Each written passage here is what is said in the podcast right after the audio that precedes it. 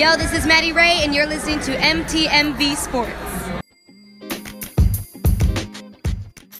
We've all been subject to pop quizzes in our life. In the fight game, they're called random drug tests. Years ago, Chael Sonnen said Jon Jones evaded one by hiding under the cage of Jackson Wink.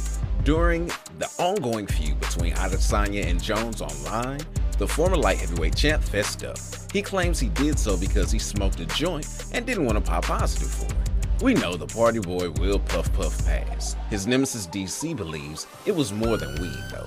With the multiple failed tests for PEDs that Jones has had, including days before one of the biggest pay per views ever, there's likely credence to what Cormier is saying. Boxing fans endured some uninspiring squash matches when Top Rank came back initially during quarantine.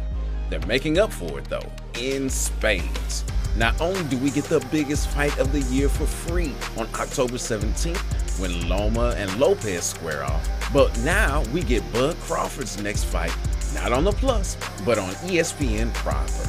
In a Twitter post on October 12th, WBC champ Tyson Fury said, quote, the Gypsy King is coming home to the United Kingdom. See you all in December, end quote. The day before, Mike Coppinger of The Athletic reported that Fury is foregoing the Wilder fight after the scheduled December 19th date was pulled and the deadline to reschedule expired on Friday, October 9th. It's rumored that Fury will fight on the 5th of December, a day that's already stacked with the Spence Garcia pay per view and Ryan Garcia versus Luke Campbell on DAZN.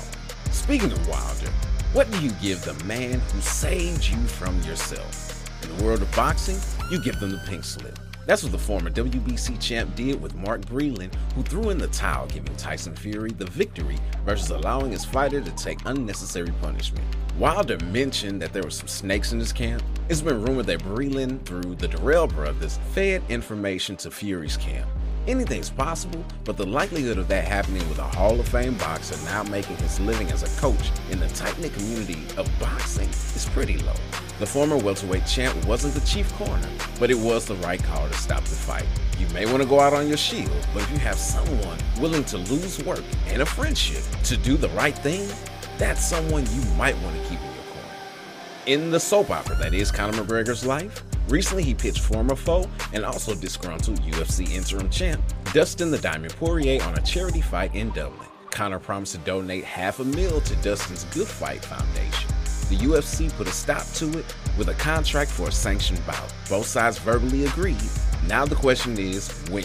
The UFC gave them the first pay per view of the new year, but Conor, ever the strategist, took it on the condition that it has to take place in 2020. Will the UFC placate the Irishman, or will he be put in his place? For more Fight Night news, look for the MTMV main card on your favorite podcast platforms. It's your man, The Voice, fights correspondent for MTMV Sports. Sports fans rejoice. You're listening to My Team, My Voice with MTMV Sports.